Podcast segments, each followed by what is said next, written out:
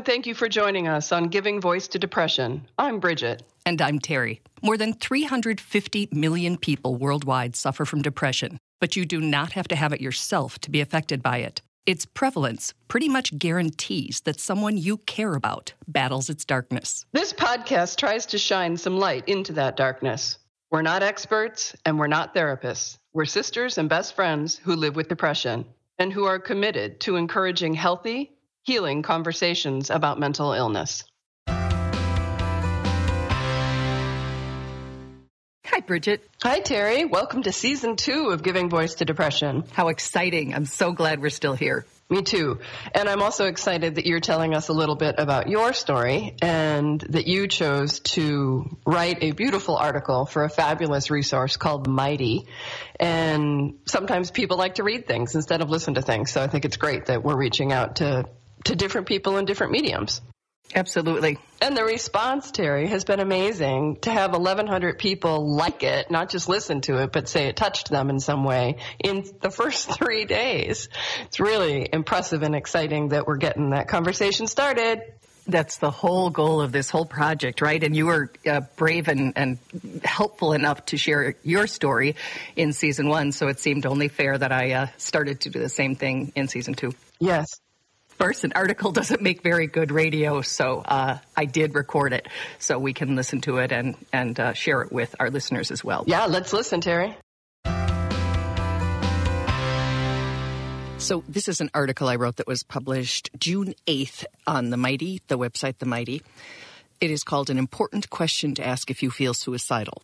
That is their title. When I wrote it, the one I used is Ask a Different Question Advice from Behind the Mask.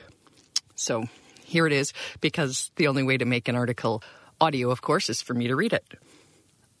Life continues to teach me that you only get the answers to the questions you ask. I've learned that lesson in familiar ways, like raising teenagers. I've learned it as a news reporter and an interviewer. And I've learned it in a deeply painful way, married to a man who kept many secrets. You can be a breath away from the truth, from deeper understanding or a major shift but you never think of nor voice that one question. And you move on, making judgments and reaching conclusions based on the information you've gathered. Blissfully unaware it is limited. Very, always. I was reminded of that lesson recently as I read one of those self administered depression diagnostic tests. As I glanced over the questions, I came across the critical one, the question I was trained to ask when I volunteered at a crisis hotline. Are you suicidal? And I immediately answered it in my head the way I always have. No, no, I am not suicidal. And even when discussing the issue with trained professionals, that two letter answer pretty much ends the discussion. That box is checked. Liability is limited. Next question, please. But if you want a revealing peek behind the mask of someone who hides depression, try asking it another way. Ask your friend or relative or client or self do you find yourself thinking of death as a welcome relief? It's a very different question, which for me, and I suspect many others with depression, has a very different answer. I first remember thinking I wouldn't mind dying, quickly, painlessly, and in my sleep, of course, in high school. Those are tough years for lots of people, and they certainly were for me while my friends with what looked like more normal, secure, and carefree lives skied and partied and vacationed, I was wearing a full body brace, working several jobs to pay for school, and navigating a volatile home environment, all while pretending everything was well, as was clearly expected of me. Adult life has brought its own painful challenges, as it tends to do. I'll spare you the gory details, but due to environmental, biochemical, hormonal, and or hereditary reasons, my brain can get hold of the negative emotion I'm feeling, betrayal, grief, fear, etc., and blow on it like an ember until a full fire rages, convincing me that death would be far easier than soldiering through more seemingly unending pain.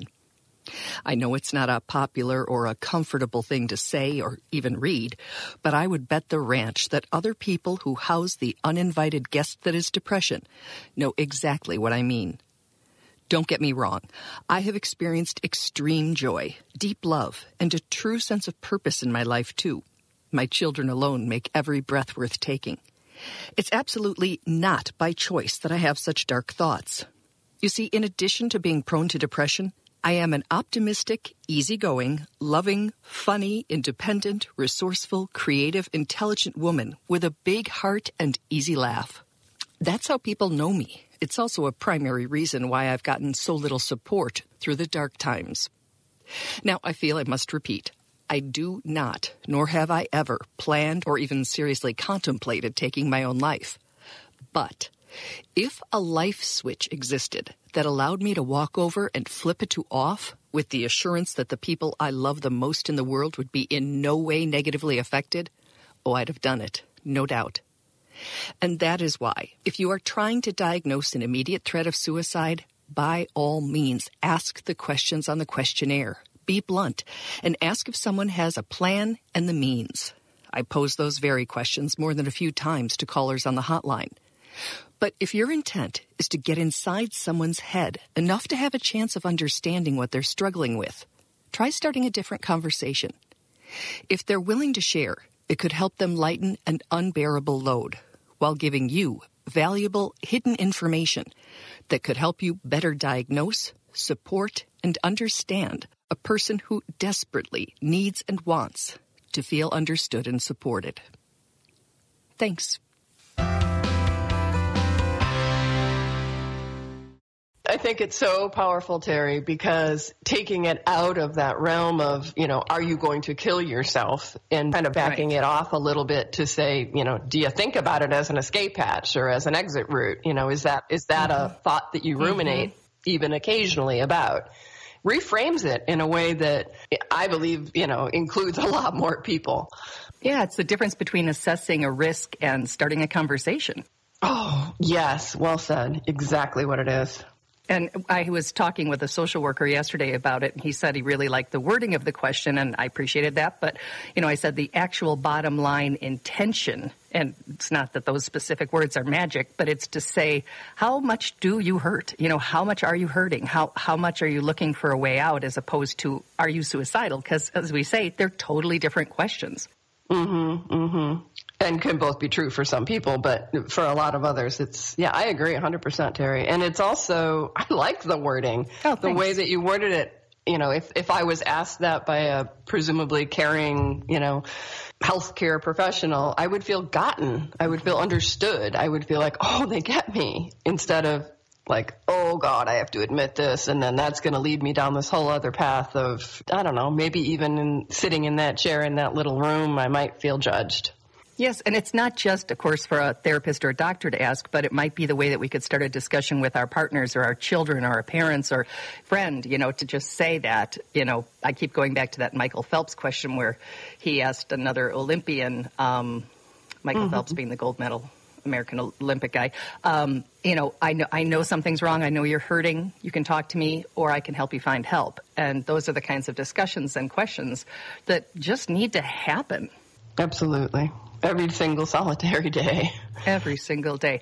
And next week we have our second Ripple report because because of that article, uh, which was posted on Twitter as well. Um, a social worker reached out to me and said that he is now approaching his job differently, and that even the day after reading it, he works in a crisis line and. Uh, somebody called and he asked, you know, the assessment question and she said she was not suicidal, but he followed it up and they ended up having a very long discussion. It was an hour and he said most conversations are about 15 mm-hmm. minutes. And she was in a different place when she hung up. So that is just incredibly validating and it makes really the risks it feels like we're taking um, and and and other uh, you know guests who are sharing their stories that anyone who is putting their story out there um, it makes it all worthwhile. Absolutely.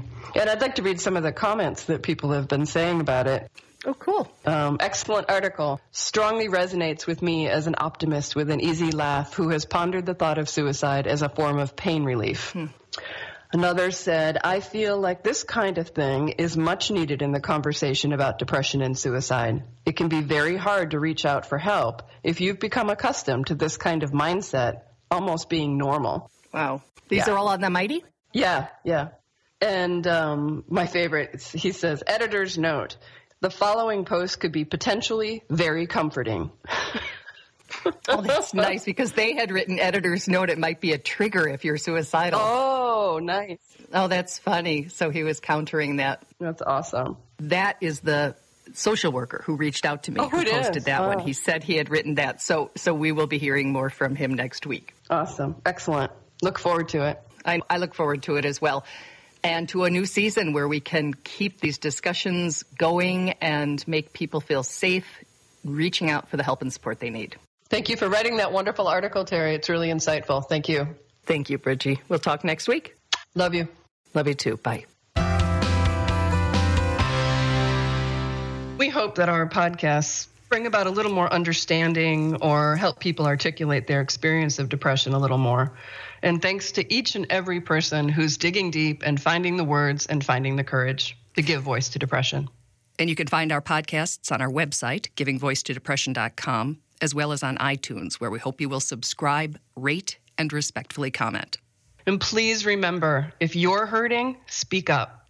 If someone else is hurting, listen up.